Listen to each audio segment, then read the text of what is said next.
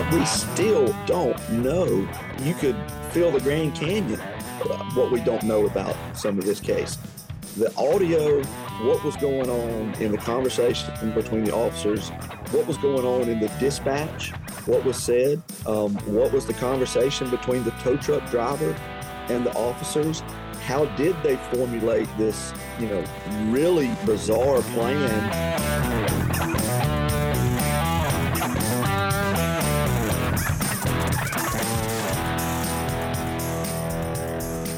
All righty.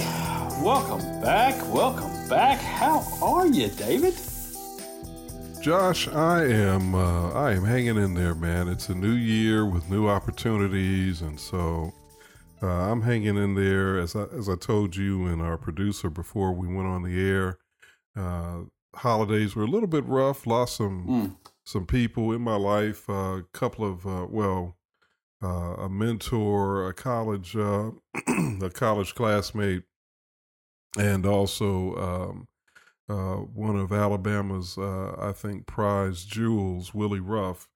And uh, I'm going to write my, my column this week about him. But uh, but other than that, man, you know, life goes on, right? You know, we have to keep yeah. moving on, and it's a new year with new opportunities. And as long as Trump doesn't screw it up for us, I think it'll be a good year. Yeah, Hey, he can't. He can't screw it up on his own. I, I hate that you that you had a bad time, uh, or, or that you're going through a rough time. It's uh, and especially I know people say this a lot of times, and, it doesn't really matter when you lose somebody, I guess, but it does seem to make it a little harder when it's uh, around the holidays and, and stuff. You know, especially when you you know because you want to you want those times to be enjoyable, and you want to take a little break, and you want to you know you, you have good. Everybody seems around you know Christmas time to to kind of feel a little better about people, and you treat people a little nicer and stuff. And so it's just terrible when, when something like that happens. And and so I'm, I, I hate I hate like hell that you that you had to go through it, man. Well, Um, thanks, brother. I appreciate that. um, uh, you know, it's uh, by the way, this is Alabama politics this week, uh, brought to you by our, our friends at uh, Wind Creek Entertainment, and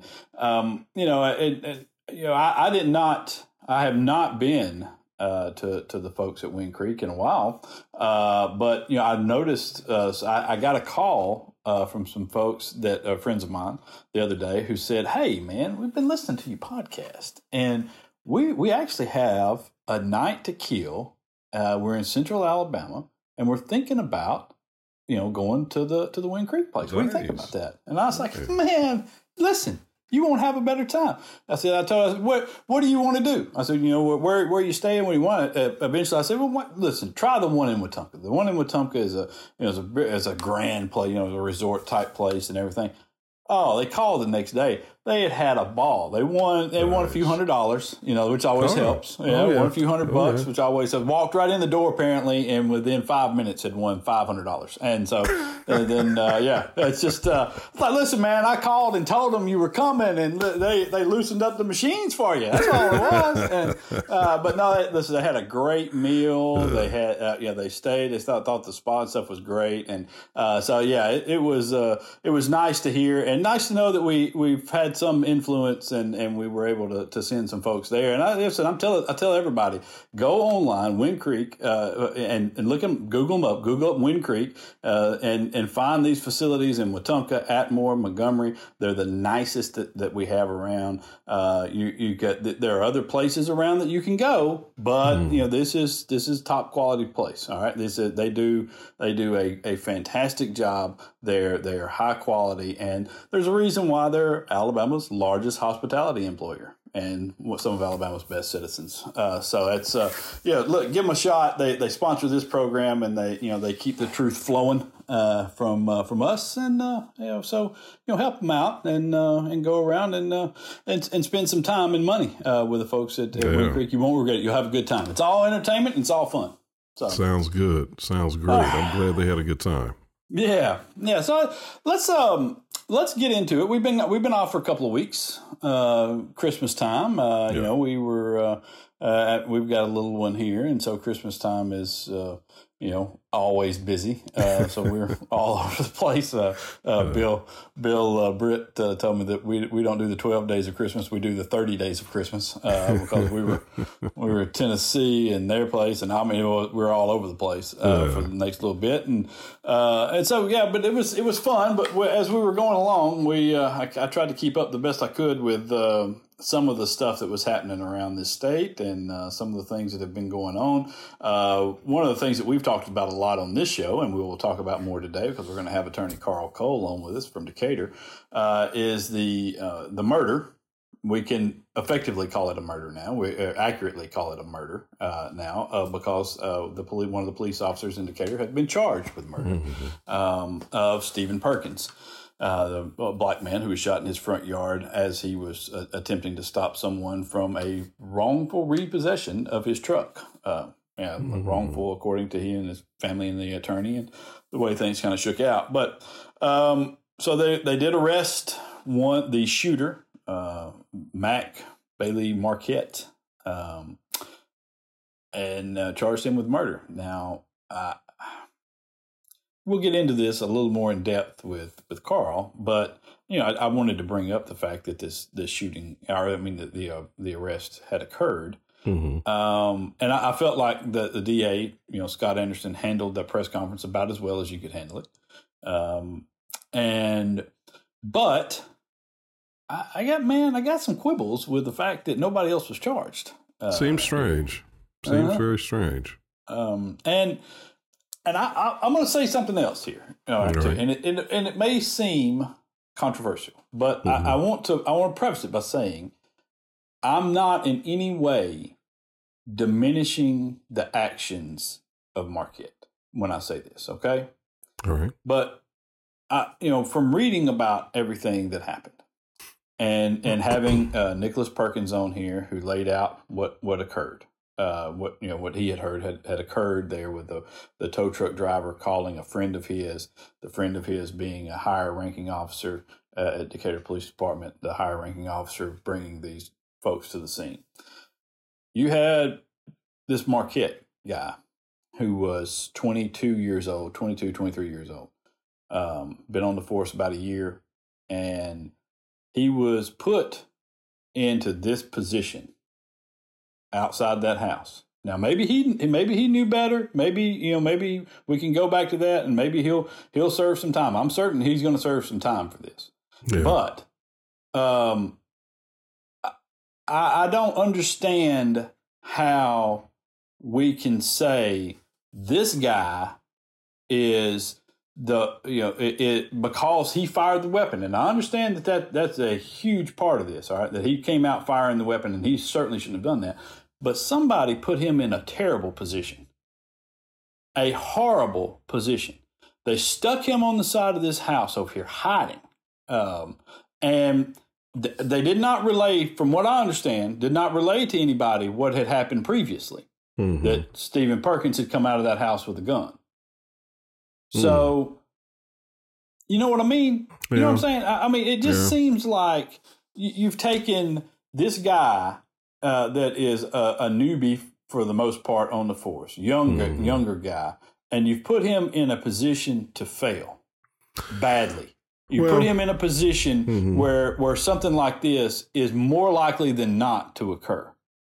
Well, I would even argue, and of course, you know, I, I, I will concede up front um, that I don't have, uh, you know, I don't have any um, inside information here.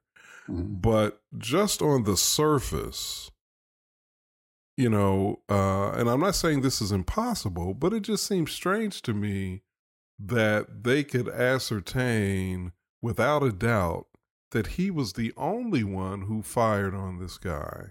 Mm-hmm. Um, and hit and, and, and this guy I shouldn't say this guy, Mr. Perkins. He was the only one that this guy was the only one who fired on Mr. Perkins, and and he was the and his bullets were the only ones that that contributed to his uh, his murder. I just find that a little bit hard to believe because as I recall, uh, if I recall correctly, uh, weren't they saying that there were at least 12 rounds? Oh, 13. 13, 13 rounds. rounds. Yeah, okay. 13 rounds fired. Uh, seven seven struck Mr. Perkins, and uh, then they had to dig some others out of houses around. Um, so yeah, you know, I don't know. I, that that that was the first thing I thought about. I just thought, mm-hmm. well, that seems kind of strange. Well, let um, me put my CSI watching knowledge uh, to use here and tell you. All right. Um, okay. That I, I believe you can determine that pretty clearly. Um, uh, there are a number of, of ways to determine whether whether a weapon has been fired, which weapon has been fired, which you know the the from the from the bullets that were taken from the scene, you know who fired what round and what gun they came out of. Okay, so let's say let's say that his were the you know other officers were shooting, right? I mean, don't, I don't we don't we don't believe that so. other officers were shooting? So we're saying he's the only one that was shooting. He was the only one who shot. Yeah, uh, that's that's what the story is. Is he was the only one that. who shot? I just I don't believe that. I don't believe that he was the only one who shot. And I don't. Again, you know, this is just my skepticism. Mm-hmm. I don't mm-hmm. believe he was the only one who shot. and if he wasn't the only one who shot, then I definitely don't believe his bullets were the only ones that uh, that that contributed to Mr. Perkins's death. But even if all of that is true, even mm-hmm. if all of that is true, um, it just seems to me like it's awfully convenient that out of all of those police officers that were there, you're going to say only one was responsible for mm-hmm. Mr. Perkins's death. I don't buy that. I just don't buy that. Yeah, I, I mean, you know, that's, and, and, we can get into it more with, with Carl, I guess, and, and, and talk to him about the you know the legal breakdown of this thing because you're you're right. I I don't understand. Uh, isn't uh, all right. So, and I guess this is going to kind of be the technical questions that I have because you know, whenever you you ha- you know, there are a lot of cases of of you know younger young men in this state being charged with murder because they were uh, present while another crime was being committed during which someone was killed. Uh, you know, uh, you know, four guys go into a to a store to a convenience store and to rob it, and somebody accidentally shoots the clerk, or the clerk shoots one of them, and then all of them get charged with murder. Great point. Uh, Great point. you know, yeah. but I, and I, like I said, we can ask this of the attorney who will know far more. I, I, I don't know if that requires that the act to be a felony, uh, you know, before you can charge everybody with that. I know that was a point that the DA made, um, it, but he was making it in terms of capital murder. You know, I know, I know that you cannot have a capital murder charge without there being another aggravating charge involved with that. Uh, which you know, capital murder means you you can impo- you seek the death penalty death. for somebody, but yeah. uh, but you know that I know that there needs to be another uh, charge, another felony charge to go with that. Um, mm. But uh, you know, so I, we can ask him that. But you're right, because you would think trespassing would certainly be uh, a crime that occurred because they were certainly trespassing mm. um, at, at, his home that night. They had no right to be there according to the laws. Uh, they were violating the law by being at his house and on his property uh, while that was taking place. So you know, I, I don't know. I, I just, I, I, you're right. I feel like there should be some charges, and you know, the, the DA hinted that federal charges could be coming. I'm not sure what those might be, um, and so it will be interesting to see. Mm-hmm. I just, you know, it, so let, let, let me throw out one other thing, Josh. So, mm-hmm. district attorneys have to work with police departments. They have to work, colla- you know, collaboratively with them. Mm-hmm. Is it possible now, and, and and let me be clear. I don't know the DA. I, I can't even call his name, honestly. Well, Scott Anderson. Scott Anderson. Okay. Mm-hmm. I don't know the DA. I don't know any of the people involved in any of this. Right. Um, or even affected by it, other than you know meeting um, Mr. Nicholas Perkins. Um, you know when we interviewed him uh, a few weeks ago. Sure. Um, but it just seems to me like DA's DA this DA has a had to make a decision and and I and I'm going to confess what I'm about to say is pretty loaded, but I'm just going to say it anyway. I think this DA had to make a decision about how does he pursue a clear travesty of justice while at the same time preserving his ability to work collaboratively with the Decatur Police Department. Mm-hmm. And the easiest way to do that, in my opinion, is to pin all of this on one cop, mm-hmm. as opposed to, as you suggested, bringing in some other uh, possible violations of the law that were committed by the other cops. And that's assuming, again, that all of my speculation about, you know, whether or not this guy was truly the only one to to shoot uh, and kill Mr. Perkins is is is you know assuming that all of my speculation is is erroneous, uh, then you know that's that's what this DA is left with, and and and this is his way out in terms mm-hmm. of preserving his relationship with the police department. That's that's the way. Now again, I'm being awfully cynical here, and no, I'm being awfully uh, speculative I mean, I think that's here. A, but this reality. Is, this is where my mindset is right now. I understand, and that's uh, I, I, think that's very fair uh, because you're right. They do have they do have to work uh, collaboratively with the with the police department. They rely on each other uh, a good deal. Uh, you know, they, they it, it, they can't make a lot of cases if the police department are, is not you know doing what it should do. Um, you know, I, I, I, dealt with this a little bit in Montgomery as well with uh, Daryl Bailey, who I respect a lot. Um, you know, he and I are probably on the opposite ends of the political spectrum, but uh, you know, the way Daryl has always conducted himself has just been. I mean, that's. I, I, mean, I, to me, he's, he's kind of the, almost the gold standard of, of DAs. Uh, you know, where it's you know this is this is what it's supposed to be, and this is what I'm going to do. You know, he he arrested the cop in in uh, Montgomery for killing a, a, black man in his front yard uh, before the grand jury uh, had mm. uh, before he took it to the grand jury. Now, the grand oh, jury wow. ultimately indicted him as well, but uh, he was like, "No, no, this is murder. We're going to charge him with murder," and uh, and, and and took it that way, and, and took a, a lot of heat from the police department over that. And so you're right in that, and you know, and there are certain things, the inner workings of things that go on every day that we aren't privy to, uh, that a DA is going to have to put up with if this happens, you know, and so um, yeah, I, so I can understand that, uh, and and I don't necessarily disagree. I think, to me, if we're talking about just random citizen, random Joe citizen out there, and and four people showed up to this guy's house that night, um, and to help the tow truck driver, and did exactly the same functions as the police officers did, um, then I think all of them would have been charged with something. Um, uh, you know, what, whatever it may have been. I, I, believe that they all would have been, you know, so there would have been charges for most of those uh, of the people who were there. Yeah. I, I, just, uh, you know, because, and, and let's be honest, right now, uh, those guys who were there were just average Joe citizens because they had no right to be there.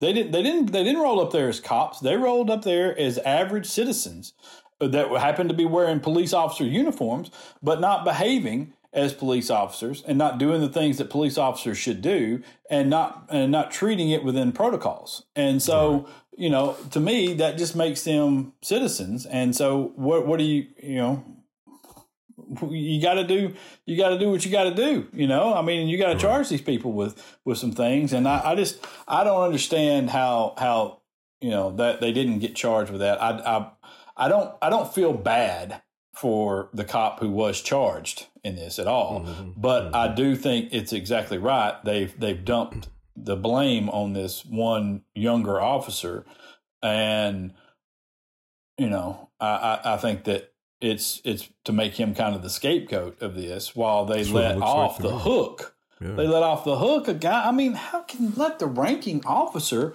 that set this whole thing up off without you right. know what I mean? Right. Uh, there's got to right. be some sort of charge for that. There's got to be something that could that could take place there. You know, uh, uh, yeah. Uh, it, you know, there just has to be. And, well, because the, that that that that younger officer, the the the uh, accused murderer, would never been in that position were it not for the ranking officers. That's exactly right. Yeah. yeah. that's exactly right. And yeah. I, you know, I look forward to some of these hearings because I'd like to hear you know exactly what Marquette is going to do, Mhm. um, whether or not you know. I I know that whenever something like this happens, there's a big uh, police officer fraternity that typically gets behind uh, the officer who's charged, and you know, and the, you get the and you know, the the typical attorneys who represent cops uh, a lot of times come in and, and handle this, and um, and so it's you know they they rally around, and there's a lot of things that, that get taken care of for the family and for his family and for and for him, and I you know so I, I feel like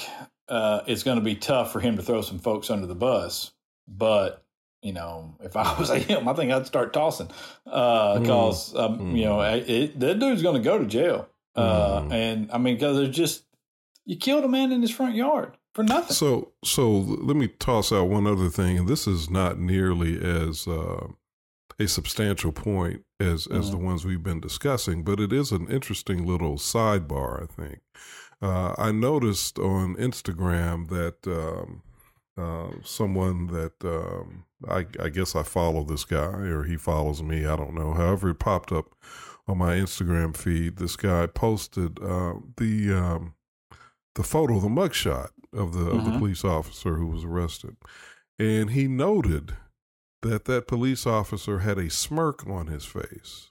hmm And I looked at it and I thought, you know, I think he's right. So I wonder what what are we what are we to make of that? Was was that him being um, nonchalant? Is it being him? His, is he being dismissive of the situation? What does that?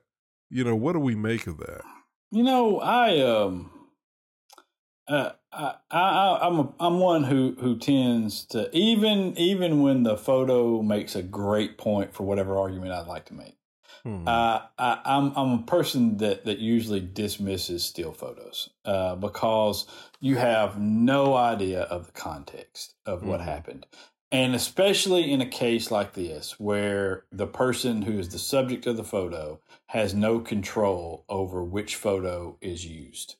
Uh, of yeah, him, that's a or- fair or- point. or That's can set the, the what's going on because you don't know that if right before that uh you know somebody had said hey man keep your head up and he just went you know and and, he ca- Hmm. and they caught him you know what i mean and and, no, and so fair point. Uh, you know, and, so we I'll, I'll, uh, now if there were video and he just was, you know, like that, that's a different story, Right. of course. And and and listen, it may be a hundred percent what what people think it is because you're right. Mm-hmm. It does look like a, a little smirk, like oh hell, I'm walking from this. Uh, Mhm. but but it, and you know, I just there's been there's so many photos. You know, I, I remember one. There's there's one of uh, of people um, standing on a stage at some political event. and Barack Obama was one of the people, and uh, everybody has their hand on their heart except for Barack Obama was saying the pledge, and and it came just as those people put their hand on their heart right, right before it, the pledge started, and so he had not yet put his hand. You know what I mean? And so we, you, you know, what I, and so that's why I kind of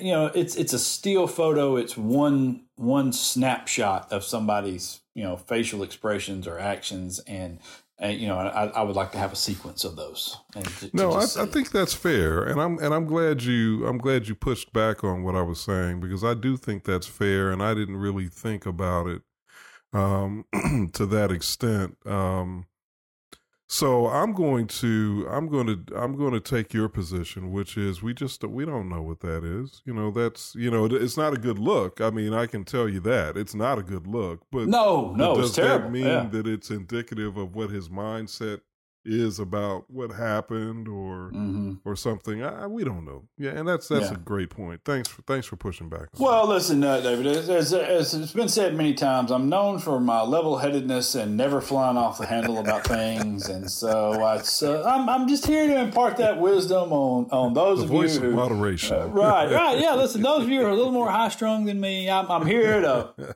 I'm just here to help y'all out. All right, I'll tell you what. Let's uh, let's do this. Let's uh, let's slide out, uh, and we can kind of just continue the conversation with Carl Cole, and then when we Sure. come back after after Carl to, to close this out, we're going to get into the uh, second congressional district. Some polling's been done there that shows some interesting things, uh, and then maybe a little bit of the uh, abortion issue, um, and uh, then our right wing nut. So uh, let's slide out. We'll be back in just a minute. Alabama politics this week, brought to you by Wind Creek Entertainment.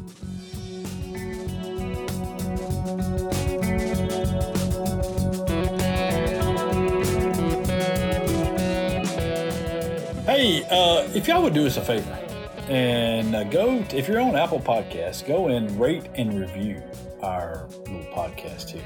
Uh, that would be very, very helpful for us. Uh, you know, people might pay us to do this. You, Well- you never know. Yeah, but yeah, but let's not stop at Apple. Also, uh, you can do the same thing on Google Play, Amazon, and some of the more Android-friendly, uh, you know, platforms Oh. as well. I forget that Dave is an Android guy. I am. Me, I'm a conformist. And so, you know, go to Apple. But seriously, wherever you go, just do it. Just just go and, and rate and review and, and that would be very nice. Unless you're gonna leave a bad one. Don't do don't do that.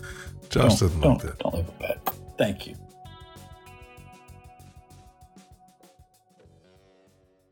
All righty. Welcome back, Alabama Politics this week. Josh Moon, David Person, and we are happy to once again be joined by attorney Carl Cole. Um, uh, Carl has, has has been involved uh, in some ways around the uh, the Stephen Perkins case uh, in Decatur, and and certainly has more knowledge of of the happenings and can break down the legal stuff uh, much better. Than, uh, yes, I play an attorney very well and pretend like I know a lot of things, but I don't. um, and I know that comes as a shock to a lot of people. But uh, so from time to time, we actually like to have people, you know, that come on that, that know things, and uh, and so Carl is our guy who knows things. Uh, you kind of basically he's our Tyrion Lannister. He drinks and knows things. Um, so. Got the Diet Coke there. Yeah, that go. Uh, so uh, one of the first things, uh, Carl. First of all, thanks thanks for taking some time. I know you're busy. Hey, I'm happy to be here. Anything for you guys. I appreciate you. Well, we appreciate you. Yeah. So the one of the first things I wanted to ask about uh, is uh, there was the charge for for Marquette, uh, the officer Mar- who, uh, Bailey Marquette, who, who did the shooting uh, of Stephen Perkins. Um, but I wanted to ask about the other three officers that were there, and can you explain why they were not charged with something? Well, I think the short answer to that is they didn't pull a trigger.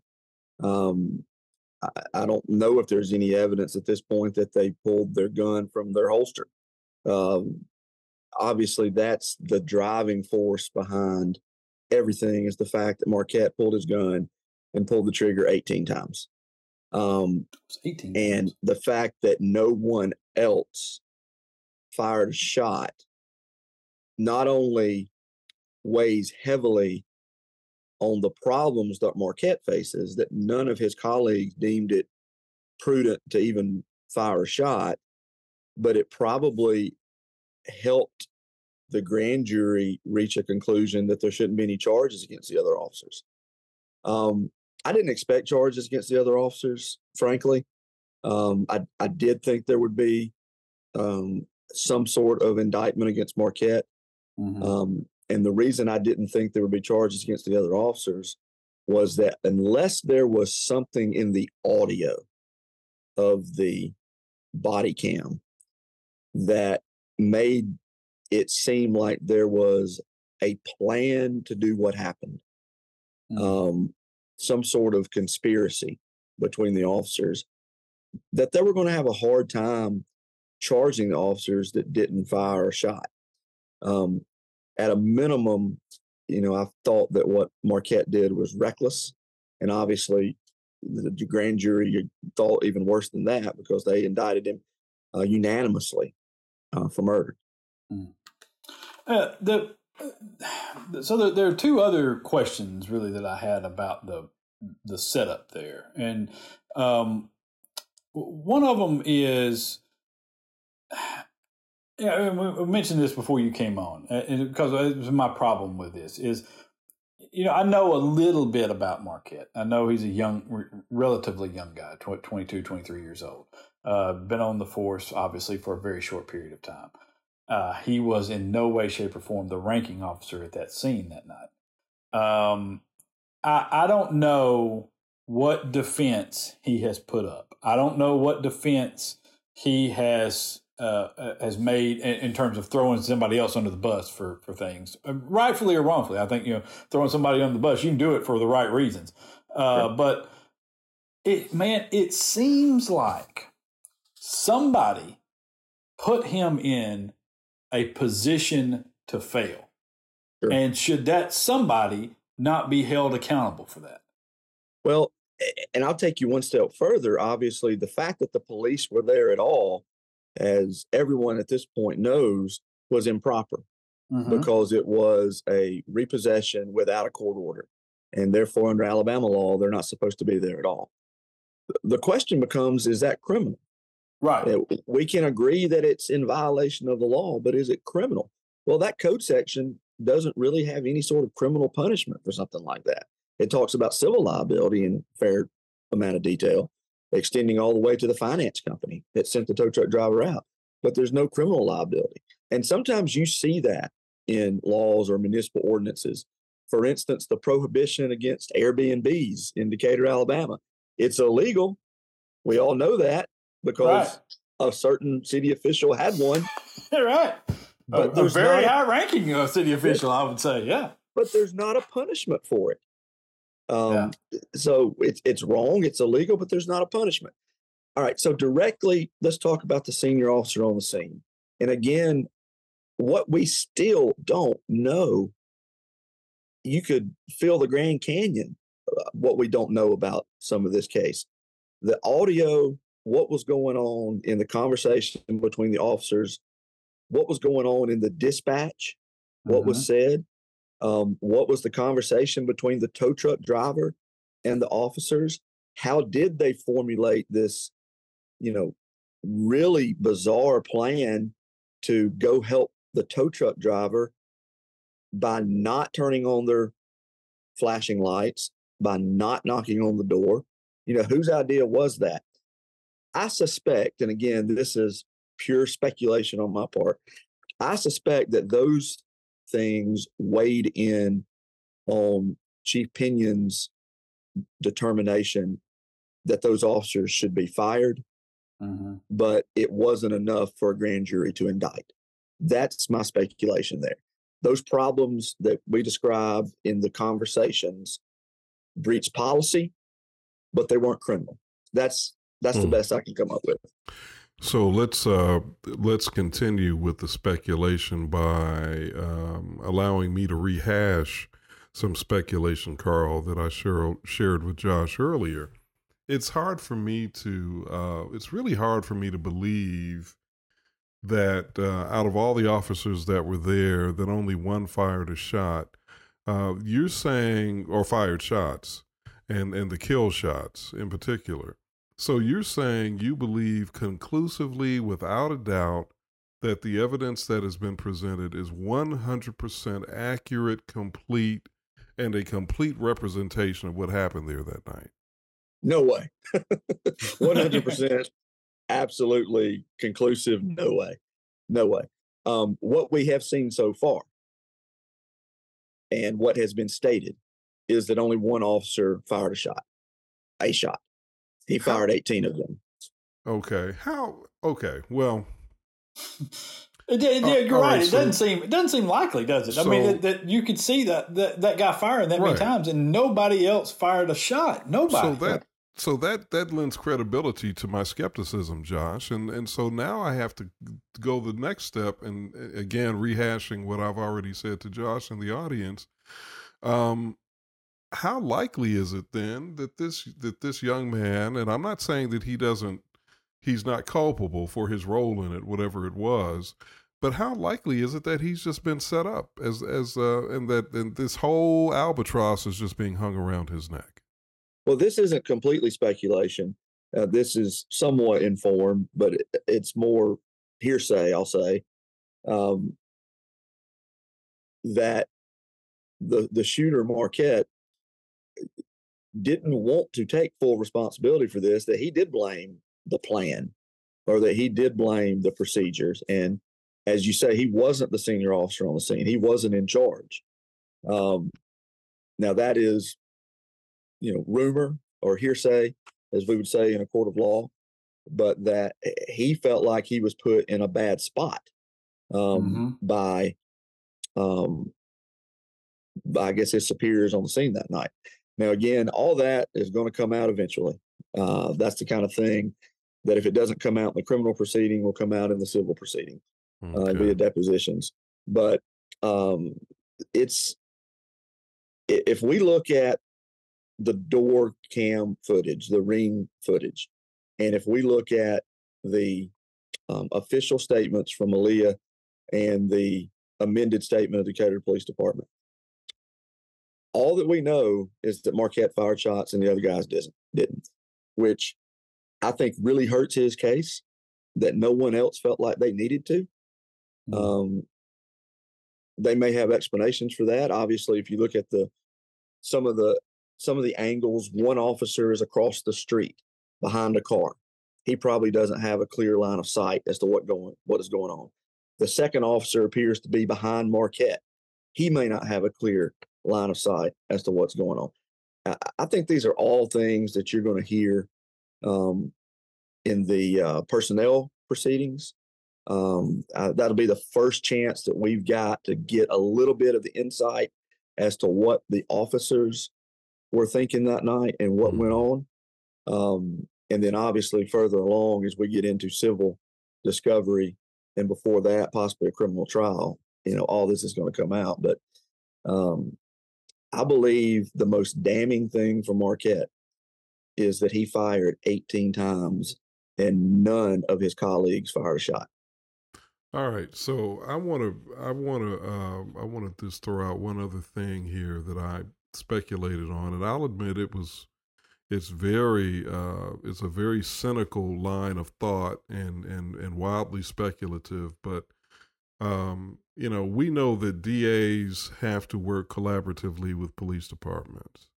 Uh, their their very success, uh, you know, depends on that. Uh, how likely is it that the DA could even be involved in uh, just deciding, look, you know, I don't, I, I don't need the hassle of trying to tangle with four or five officers in a court of law over this situation or whatever the number of officers there that was present. You know, let me just let me just hone in on one, the one who's most likely responsible, or the the one who's most likely to to for us to be able to pin this on. I mean, again, I don't know the DA. This is not a personal attack because I don't know the DA, but I'm just saying, how uh, you know, is that just is that is that level of cynicism and skepticism just way way out of bounds in your mind? Uh, well, I, I, do know Scott Anderson. I know him well. I work with him, and he's a friend. All right. Okay. No, we will we will yell at each other in the courtroom, and we'll fight uh, tooth and nail to do our job. But I consider him a friend, um, and I also consider him a guy with with a lot of integrity too. And let me explain what informs that.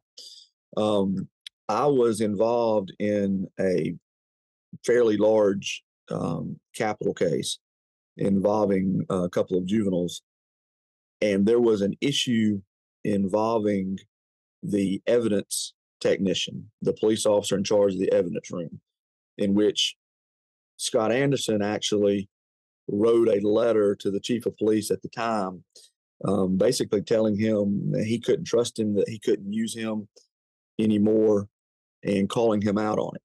Um, he went after that officer for some of the conduct that he engaged in.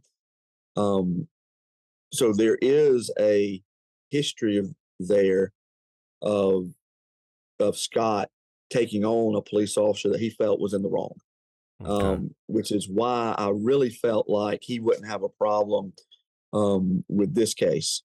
Um, and of course, I watched his um, his press conference, and I thought he made a good point, which was, you know, he's the chief law enforcement officer for Morgan County. He works with police every day and certainly he's close to them. Certainly he has friends with them. Um, Steve Marshall is the chief law enforcement officer for the state of Alabama. He's close with the police. He's friends with them. But they both took an oath to do their job. Um, Scott, I know much oh, better. Oh, one's doing a much better job than the other. But go ahead. Scott, I know much better than than uh, Attorney General Marshall. But I feel like um, I feel like he's going to conduct this with integrity. I thought he did a good job so far. And at the end of the day, he doesn't make the decision; the grand jurors do. And um, and they were unanimous in what they found. Of course, those those proceedings are secret, but we probably know about as much as what was presented to that grand jury based on the body cam uh, excuse me, the door cam footage, which I'm sure was presented um, along with the ALEA report as any other grand jury proceeding uh, that would also be secret.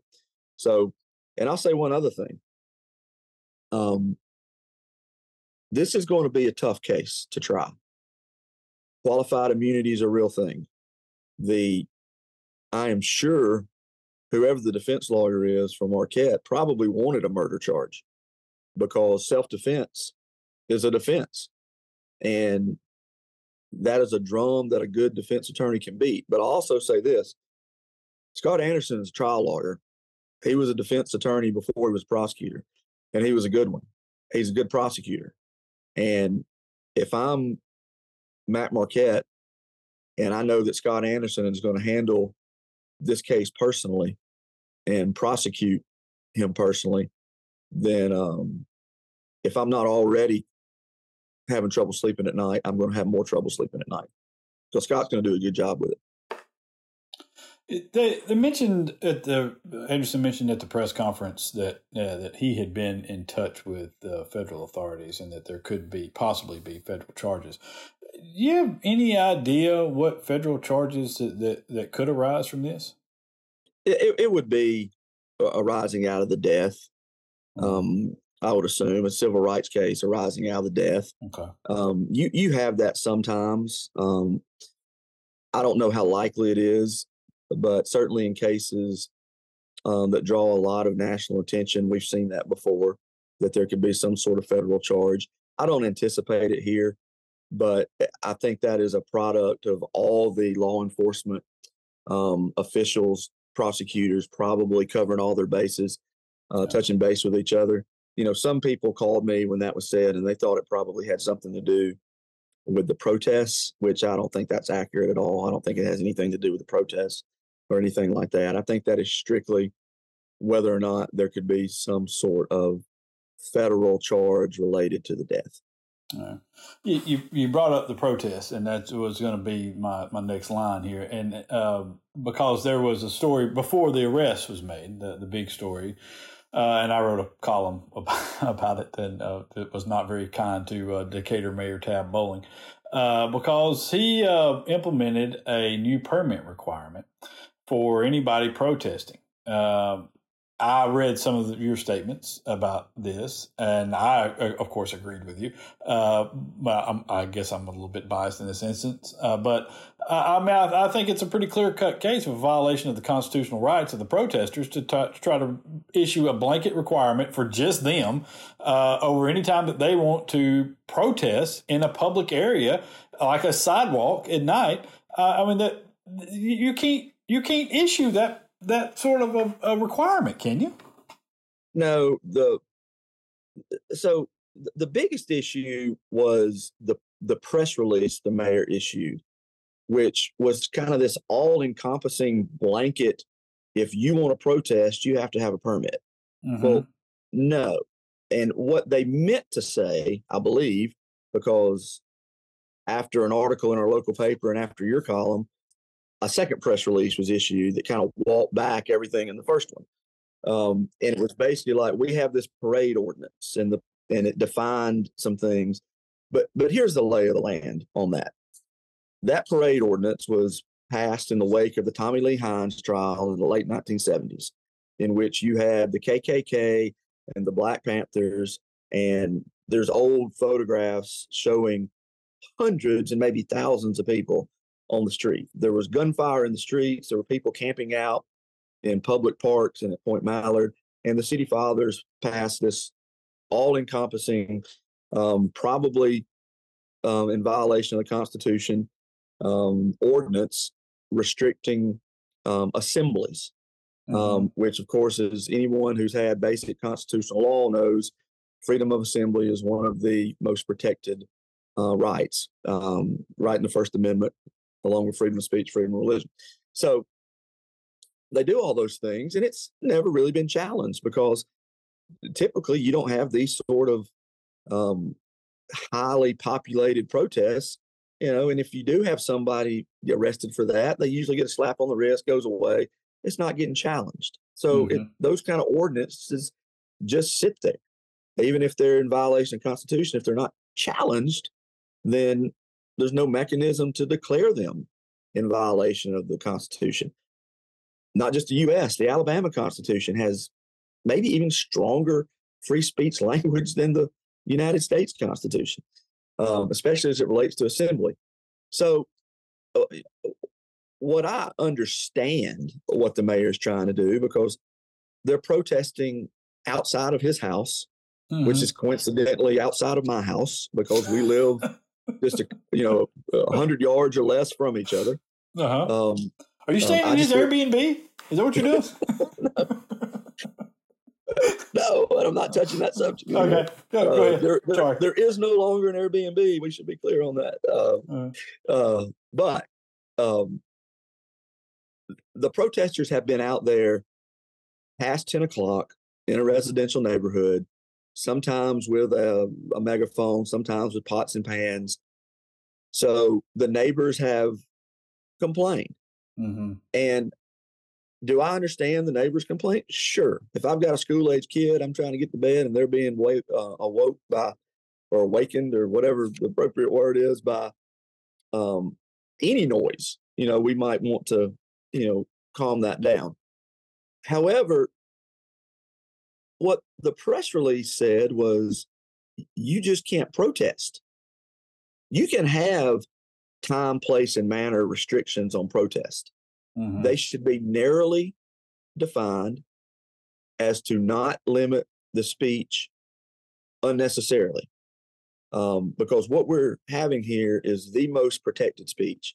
Political protest speech is the most protected speech, and it's in a public square. It's on the sidewalk, the, one of the most protected places. So it's got to be narrowly confined. Um, the restrictions do. Um, and the press release and the way that they said they were going to enforce it obviously didn't do that. It was you have to get a permit before you can have an assembly of more than three people anywhere mm-hmm. at any time. So it, it's one thing to say that no, at midnight on a school night, we're not going to allow you to be playing, you know, rock music outside somewhere trying to, you know, torture them with the not letting them get any sleep and that kind of thing. It's another thing to say, hey, at six o'clock, we can't, you know, walk on your sidewalk with signs and let you know we're there. Um, right. The only arrests that have happened regarding protesters have been blocking the street and the disturbing the peace because of noise ordinance kind of things. Now, there may have been a couple others that were a little more suspect. They just mainly made a couple of police officers mad uh, with with the language and the disrespect. But the the arrests that have a chance of standing up, obviously, you know, you block traffic, you're going to get arrested. Uh, yeah. There's really there's really no way around that because you're endangering yourself and you're endangering the public. You know, mm-hmm. we we've seen that shake out in a very tragic way um, in in in in, Char- or, uh, in um, Charleston um, mm-hmm. with the protesters. So you know, I understand that. Um, however, they've got to be narrow in how they deal with confining the First Amendment rights of these protesters. And uh, I think that's going to be the challenge um, going forward. But hopefully, the fact that we've got an indictment now mm-hmm. is going to um, tamp down some of that um, that's been driving some of the protests right now. Yeah. I, I, get you get you out uh, with this, but because I watched the the city council, I guess it was almost a work session or the actual uh, meeting last night, um, and I watched the the back and forth between Tab Bowling and some of the people who were there. Uh, I've seen him talk recently in interviews and, and and and respond to people and the way he's handled a lot of stuff. Uh, why did he just resign? Uh, I mean, and, and, I don't, I don't say that. I, I, don't necessarily say that just because I think you know, oh, he's the guy who's done a terrible job. I do think he's done a terrible job in handling this. But in, in addition to that, I mean, he's taken body blows from the council Uh, I mean, the you know, everybody that was asked, "Well, you think he's doing a good job?" They all said no, and Billy Jackson just crushed him, just absolutely crushed him, which is you know what he loves to do. God bless Billy. But uh, then, in addition to that, though, it looks like every time Tab is in public, he seems like he is miserable. Like it is, it is just weighing on him to such a, a degree. And I mean, and this is it for him. Why don't he just leave? I didn't see the council meeting, but I can imagine based on some of the others that I have watched. Um, it, at some point, you just have to wonder how much somebody can take. Yeah. Um, and, and so I understand that. Um, I think he's just trying to fulfill his term at this point. Um, I made the statement to actually one of the council members early on. Um, I said, anybody can be mayor or anybody can be in a high ranking position when all we're doing are announcing openings of restaurants and uh, yeah, economic yeah. development incentives on a random Tuesday in Decatur. It's pretty easy to be an elected official. Yeah, I mean, you, you can take listen. You can take on the Ivey role and just cut ribbons at bridge crossings. Sure. You know, I mean, that's you know, it's it's we have to be, and not just Decatur, everywhere. We have to be more cognizant of who we want dealing with crisis when we elect anybody. That old ad about who do you want answering the red phone at 3 a.m. Um, mm-hmm. Um, that's a real thing, and that's how I vote. you know, I'm I'm not. I mean, uh, you know, back when I actually ran for mayor, when I conceded, I said Decatur's got a strong wind at its back. Who's mayor is not going to deter the progress that Decatur's going to make in the growth sectors when it comes to uh, infrastructure, when it comes to revitalizing downtown, when it comes to bringing jobs to the community. We're so close to Madison and Huntsville, we can't help but right. be successful in those right. ways. I mean, just a spillover. What we have to be cognizant of is when there are challenges like the Steve Perkins case. Do mm-hmm. we have people that have the uh, wherewithal to rise to the occasion in the most difficult situations. You know, I, I would give, you know, I think Jacob Ladner has mm-hmm. done mm-hmm. a, a, good job as a city council president. Um, and I've heard that from all sectors of the community. That's why I single him out. Obviously, I think other people have, have, have done good things, some more than others. But I think Jacob has, you know, shown that he's capable of of crossing um, yes community Absolutely. lines and mm-hmm. and dealing with this in a in a good way. And as we go forward as a community, you, you hope that you have more leaders that are capable of dealing with the hard times in an effective way, mm-hmm. because we can all deal with the easy times. Yes. Yeah. yeah. Well, listen, um, I can't believe you lost uh, to who you lost to, uh, and um, I can. Oh, I can't. when, uh, when, you run to do away with the job, it's kind of hard to explain to people. it's true. It is true. Although I would suggest that that maybe you should run again.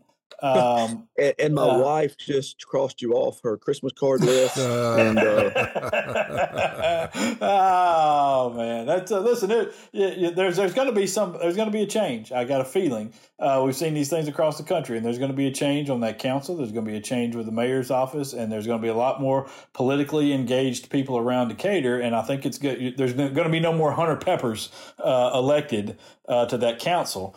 so you know, some good, smart people at the top of this thing sure would help. And I'm just well, saying there's one on this podcast who could do it. Well, I've engaged in a lot of speculation um, on this podcast today and through the course of this. And right. there's been a lot of rumors. But one thing that I am 100% absolutely clear, dead certain on is the fact that Carl Cole will not be on a ballot for anything. mm-hmm. You remember the last guy that said that, Dave? The last guy who told us absolutely not, oh, no I chance, I'll never run. I, I do. It's Anthony Daniels, who's currently running, running, for Congress. Congress. Yeah, yeah, yeah.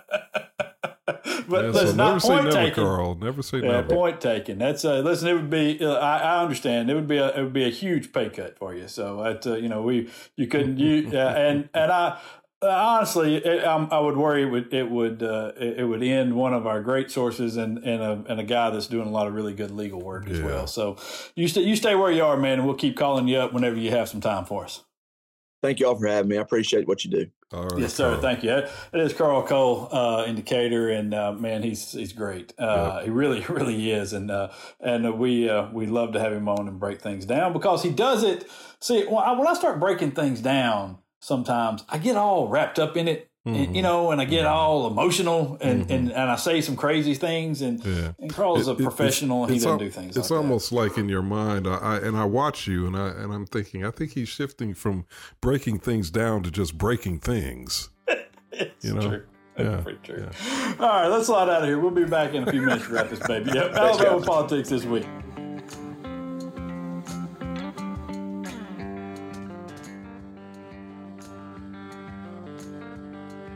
If you're hearing my voice, that means you are a fan of Alabama politics this week, and I want to tell you how grateful I am that you listen and that you're engaged with what Josh and I talk about every week. So I want to ask you to continue listening and uh, continue to support us and definitely reach out with ideas, comments, suggestions. Uh, your support makes a difference and it means a lot. Alrighty, welcome back. Alabama politics this week. Josh Moon, David Person. Uh, listen, uh, thanks to Carl Cole for coming on. Yeah, Uh, thanks to Wind Creek folks for for sponsoring this bad Mm-hmm. boy. Uh, let's if you got like to get in touch with us, apwproducer at gmail.com. That's apwproducer at gmail.com. Um, you can send us a message, give us some ideas, whatever you'd like to do. Uh, oh, and and we should you know what we should do? We should start giving out our Venmo in case people just want to send us money. So, yeah. yeah. Set Yeah, I'll let you do that if you want to do Set that. up a Venmo for the show and just let them send in money. Oh, to the Um, show. Oh, okay. Yeah, Hmm. yeah, you know, whatever. A little bit of money, a little bit of cash here there. Be fine. Yeah. Just whatever, whatever. You listen, it's the season of giving. Give what you can. Um, you know, uh, because we we basically do this out of the goodness of our hearts, uh, and, and provide y'all with fantastic information. Yeah. Um, Yeah. all right, let's uh, we let, let's first get into the the second congressional district race. Um, Yeah. uh, before uh, before we close out. Um, the um, so there was a polling done by the SPLC Action Fund, um, uh, and it, it showed uh, Napoleon Bracy with with a lead in there, although it was pretty insignificant uh, polling, eh, given the fact that uh, about half of the respondents were undecided, um, and so we had uh, Bracy with I think was fifteen percent uh, of those who who had picked a candidate, and um, I think Anthony was Anthony Daniels was next with nine or eight, or everybody was basically around nine or eight that, that had a shot. Um, but you know, I, I got I've got some some problems with. Uh, not necessarily. the- I don't have problems with the way the poll was conducted. I, you know, I think you you do the polling, you get what you get. But just the fact that you know, if you if you kind of break it down in some of the some of the counties that were polled, there were there were zero respondents. so Mhm. uh, you know, and I, I just I, there were some pretty questionable responses as well uh, with uh, abortion uh, uh, outranking um, abortion rights, outranking the economy, uh, especially with that many conservatives allegedly uh, participating in the poll, um, and it just didn't. You know what I mean? It it, it, it kind of seemed like there were some some some weird responses there that made you kind of look at it and think, yeah, you know, maybe maybe we do this a couple more times and we get a better view of, of what's going on in that district. But um, you know, one of the things that I want to talk about this one that's been made the the, mo- the thing that's been made the biggest deal I think out of this entire race is the residency issue of where people live. And you know, I, as I've said before, I, you know, I, I like Anthony Daniels in this race. I like Anthony Daniels in mo- in most races because Yeah. Anthony Daniels most closely identifies with my beliefs mm-hmm. of what a, a, politician should be. All right, you know, yeah, we we, right. we, know Anthony yeah. pretty well. I mean, we do, we do, and, I, and, and you know, and even if I didn't, his uh, you know his stance on social issues and, and social justice stuff and and you know taking care of, of poor people and his ideas of, of, of how to take care of working class folks and uh, and while also being very friendly to the business community especially mm. the small business community I think is uh, it's to me if you ask me to to craft uh, a politician, it would look a whole lot like Anthony Daniels. Okay, mm-hmm. I mean that's just that's just my beliefs, and that's would, what would where you, I am with it. Would you describe? I mean, as I think about Anthony, and you know, I've gotten to know him pretty well over the past uh, probably ten years or so. Mm-hmm. Um, would you describe him as sort of a classic moderate kind of Democrat, uh, almost not not a blue not a blue dog like say mm-hmm. a Doug uh, what's his name Bud Cramer uh, right. was, but but you know a little bit, a little bit to the left of, of, of Bud Cramer, but probably not a whole lot to the left of Bud. Cramer. Um, I, I, I that's I don't know because I, th- I think Anthony is is pretty far left on on a lot of the social issue stuff. You know what I mean? Mm-hmm. Like, um, you know, where in terms of taking care of the poor, you know, and what we should be doing in terms of taxation and and and where our tax dollars should go. I think you know you're you're he he's kind of a, a, a modern day Democrat in, in a lot of those regards. But mm-hmm. where I think he, he moves more towards the center is in his business approach to things and, and what he would like to see happen for businesses and how he believes that those things can work in tandem and they don't have to be uh, combative as a lot of people try to make them. And and you don't have to punish small business to make sure that these folks over here get uh, an opportunity and we can live from the bottom. And I think so. I, I guess maybe uh, moderate Democrat is something that I would I would say that, but I don't know that it would necessarily be you know I, I don't know. I, it's it's well, it's hard to put it into a into a box. I think. Well, I, I guess I I would put him there because in addition to the things you said, he's also very uh, you know he's a church going guy. Sure. Uh, you know he's uh, he he goes he attends um, uh, St. John AME Church uh, here in Huntsville. Mm-hmm. And, um, you know, he's a church going fellow. He's a family guy. Uh, fairly conventional views, I think, when it comes to uh, those, you know, things in those arenas. So to me, that that's yeah. moderate. And I mean, I, but I get what you're saying about the, on, you know, when it comes to the poor and social justice issues, yeah. I think he, he falls squarely where, um, you know most what we would call progressive Democrats do. But I think those other things, along with business, kind of sort of balance it out so that he's to in my mind he's more of a moderate. And i don't say that obviously i don't say that in a disparaging way. I love anthony but sure. Uh, no no. no but, yeah uh, no i don't but i just kind of see him as not you know a lot of people want to uh, frame democrats as being you know, just so to the left. And I just don't think Anthony is. I think he's he's much more of a, a moderate centrist kind of Democrat. yeah, I, no, I don't. I don't disagree uh, with that. I, you know, I'll I'll say that. Um, well, first of all, uh, I mean, he's got one of the the whitest white people dogs I've ever seen in my life. Uh, so Wait, I mean, he's, he's got, got that. whitest what? he's got one. He's got one of the, the most white people dogs I've ever seen in my life. I think oh. he's got oh. himself a golden doodle that they got in his Christmas card. Uh, I don't know if they rented a golden doodle or that, or if, or if uh, the Daniels actually have them a golden doodle running around the house over there. But uh, I saw that. I saw that. Yeah. I don't know if like the, the, the his really white neighbor's dog wandered over and they just put him in the photo or what, but. Uh, no. no, but uh, but you know, there, has been a lot made the, the fact that, that Anthony does not live in that district. Uh, yeah. you know, I think that was a, a, good attacking point for a lot of folks. Um, the problem is, there's nobody apparently lives in the district. Um, uh, you know, uh, there was uh, Fox 10 in, in Mobile pointed out uh, mm-hmm. that Napoleon Bracy does not live in the district. Mm-hmm. Um, Juandalynn Givan, who's running for, for that, does not live in the district. Merika Coleman does not live in the district.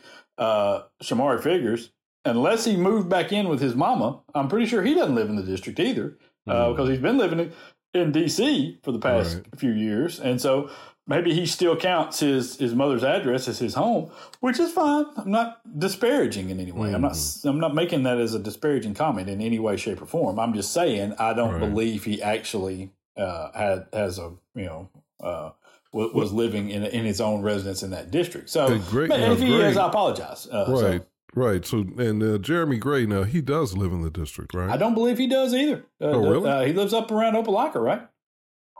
Hmm. Let me take. A Am, am I am I wrong about Jeremy? Because I, believe Jeremy is outside of that district as well. Hmm. Let's take a quick look on that.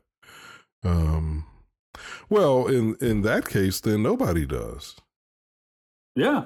Yeah, in that case, if, if that's correct, I'm I'm looking now, but if that's correct, nobody does. So, uh, but but again, I think um, so. So you're saying that as a polling question, that doesn't Mhm. really reveal much to us. That eighty percent of the people say that that's important to them because none of those candidates really fit that criteria.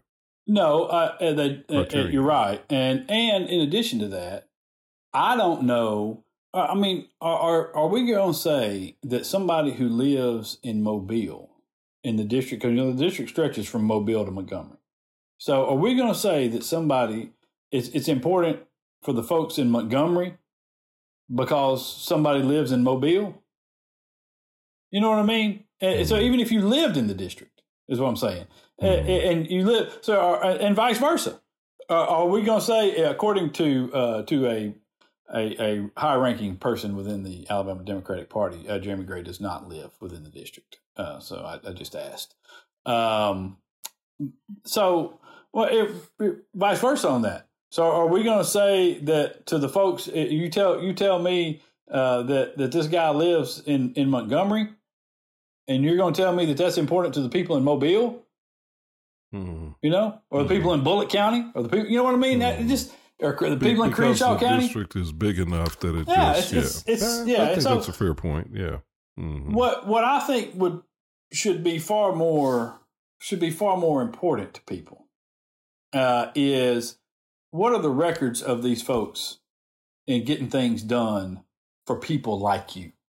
Mm. You, you understand? Take your issues uh, that you have, whether it be education, whether it be you know health care, whether it be you know the environment around you, whether it be jobs and the economy, uh, all those things, and and take those and find a candidate who has worked before on those things and see what their record is of doing business for for the people other people in similar situations to you that to me because that's the only thing that's going to matter. Because like i said if you live if a guy lives in mobile he's not addressing the same issues as the folks that live in some rural town in crenshaw you know? And it's the same with the, uh, live in montgomery and and and mobile and somebody in the rural areas aren't going to have the same issues as folks in the cities do you know? Uh, because there's a lot of things that go on in cities that don't happen in those communities. And so the, the focus is different.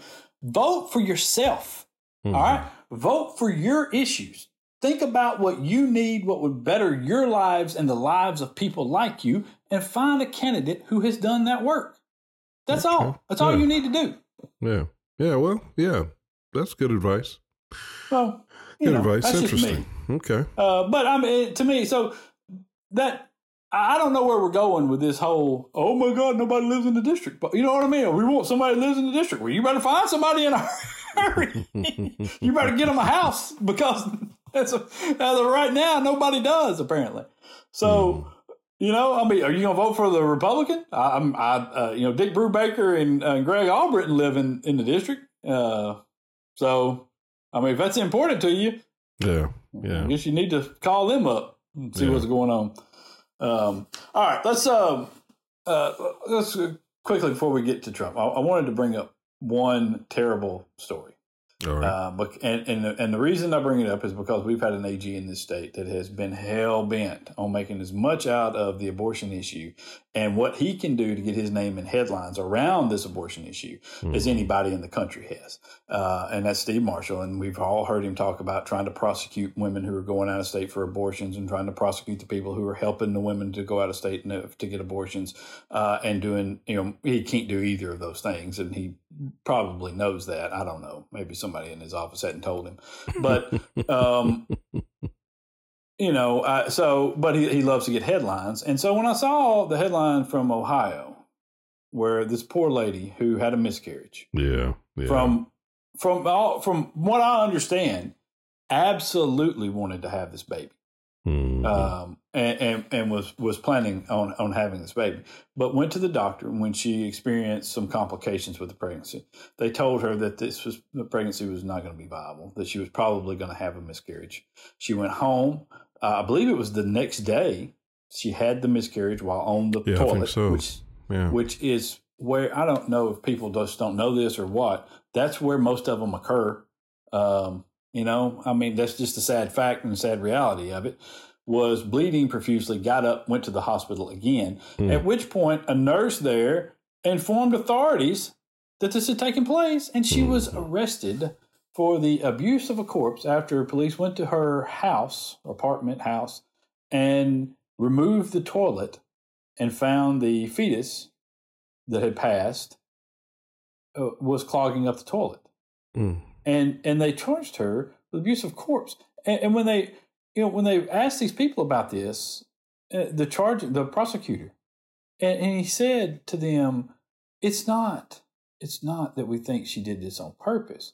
It's that she didn't care enough to do anything. That she just got up and left and went about her day." Oh my fuck are you God. What are you talking about? She just She lost a child.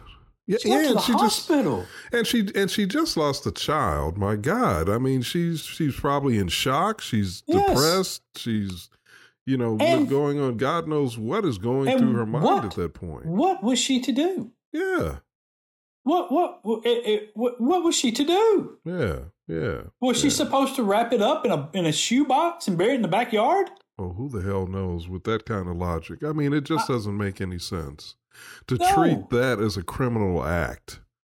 Uh, it's it's You know, insanity. That's just utterly. It's appalling, really. It's just appalling. Yes, and and listen, this is the reality that we've created with this now. Okay, Mhm. There's, uh, there, there are other, uh, you know, horrific stories of women being denied care, of nearly dying uh, at the hospital because doctors are afraid to operate because they're afraid of violating these laws now that have been put in place. There are all sorts of these things out there. There, there are literally at this point there are dozens of these stories. There are stories, I mean, horrific stories of of young girls, 12, 11 years old, who are now being forced to carry out these incest babies that they've they've they're. Ha- I mean, it, Mm. it- they are Mm. the the stories are. I, I mean, honest to God, it is Handmaid's Tale come to life Mm. in a lot of these. In, uh, in, in some cases, hell, even worse. If uh, say, if you put some of this shit in the Handmaid's Tale, people would be like, "Ah, that's that's a step too far." I mean, it is. I, I don't understand if you are a woman, if you are somebody that just cares about women, Yeah. how in the world you are voting for Republicans at this point until this shit right here gets taken care of? Yeah, I don't All get right. it, man. I, and and and you know, especially when you consider that in some of these states they're going so far to the right on this that, um, you know, it's a it it's it's criminalizing, you know, uh, something that really should should not even be remotely considered criminal. And and and then you've even got some extreme voices out there I'm hearing that are almost talking as though they think uh, uh, was it some state I'm trying to remember uh, where they were there was some talk of course this hasn't happened yet but some talk about perhaps there ought to be a death penalty uh, implemented for Mm-hmm. Yes. for people that have abortions But, uh, was that not South Carolina? I believe it was South Carolina. I, I'm going that sounds right. I can't Yeah. remember exactly the state, but I just remember catching a whiff of that through a news report and thinking, how insane is that? So you're Mm-hmm. pro life? You're so pro life that you want to kill people for Yeah. for not being pro life in, in Yeah. your mind? I mean, that's just the logic is so twisted. It's just it's insane. No, it is. It is. It is. Um, you know, it, and, and it, they haven't stopped there. You know, they, they also do the you know the contraception bans. The you know they they want to. It, it just uh, the it, it never stops eh, with them, and uh, you know this the the vilification of of everybody around them. Um, and and kind of holding it up as this moral issue, and I heard somebody the other day say that you know we've we have uh, attempted to legislate morality while simultaneously uh, legislating against everything that that Jesus Christ taught. Yeah, yeah, Uh, yeah. you It know- sounds like uh, what John uh, Fugelsang, the comedian was saying on uh, one of these uh, talk shows. I think on MSNBC, he was saying something very similar. You know, you just Uh-huh. you start looking at, and any of us who who have even i I'll say a casual knowledge of the Bible understand that what Jesus Christ stood for, what Jesus Christ articulated, what was what what, what is documented uh, in the New Testament as Jesus's views, uh, they don't they don't line up with with modern uh, conservative Christian thought no, and practice. They just don't. And No. it's it's it's it's pretty disturbing to see that so many so-called church-going people subscribe to points of view that don't line up with with with what Jesus talked about, and and instead they're emphasizing things Jesus never talked about. Jesus never talked about gay sex or same-sex relationships. He never talked about abortion. You know, how did these things become so high on the priority list of the modern of the modern evangelical movement when the, the, you know Jesus didn't have anything to say about that stuff? I don't know, but listen, I do know that Jesus is would be firmly in support of our right wing nut because we've seen the photos uh, and drawings and depictions of him reaching over his back and helping guide his hand.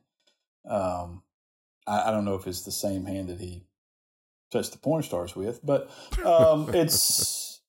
Um, but our right wing nut is is one Donald John Trump Yeah, uh, for the week. Um, it's um, this guy. He loves America, doesn't he, David? he loves it. He loves it so much that he wants to see the stock market crash before he's president. To to sort of so uh, you know he thinks he's going to be president again. He hopes he's going to be president again. He wants the stock market to crash while Biden is still in office, so that it can grease his way. He thinks into the presidency. So, so in other words, he he he really cares a lot about not just America, you know, as a nation, and and the and the health, the economic well being of America as a nation. He cares about his followers. You know, Mhm. the people that have 401ks, perhaps, people that Mhm. are depending on Social Security, perhaps, people that are depending on pensions, perhaps, Mhm. people that just need to be able to have good honest work that they can do to pay bills and to take care of families uh, donald trump really cares about those people because he wants the economy to crash Yeah, he cares a lot. He is, uh, uh, to quote uh, one Barack Obama on Kanye West, he's a jackass. Um, uh, yeah, honestly, man, uh, the guy he cares nothing about you or Yeah. me or anybody else but himself. Uh, Mhm. this is it was. Uh, uh, it was the greatest third base presidency in, in our lifetime. Mm. He is. Uh, I mean, it's it was perfect. It, it it was the perfect encapsulation of his life, where he was born on third base and acted the entire time like he hit a home run. Mm. Uh, he, uh, matter of fact, he was born between third and home. yeah Uh, and and and and that was the way his presidency was. Barack Obama and Joe Biden set him up spectacularly with a roaring economy that all he had to do was sit back and say, "Oh, hey, look at this! I did this," uh, and then ended up wrecking it. And Joe Biden has once again saved it. So, and now he wants it to crash because he cares about you. so guy much driving the guy driving the '91 Datsun. Uh, yeah. All righty, let's slide out of here. all right man. Until next week, y'all be safe. peace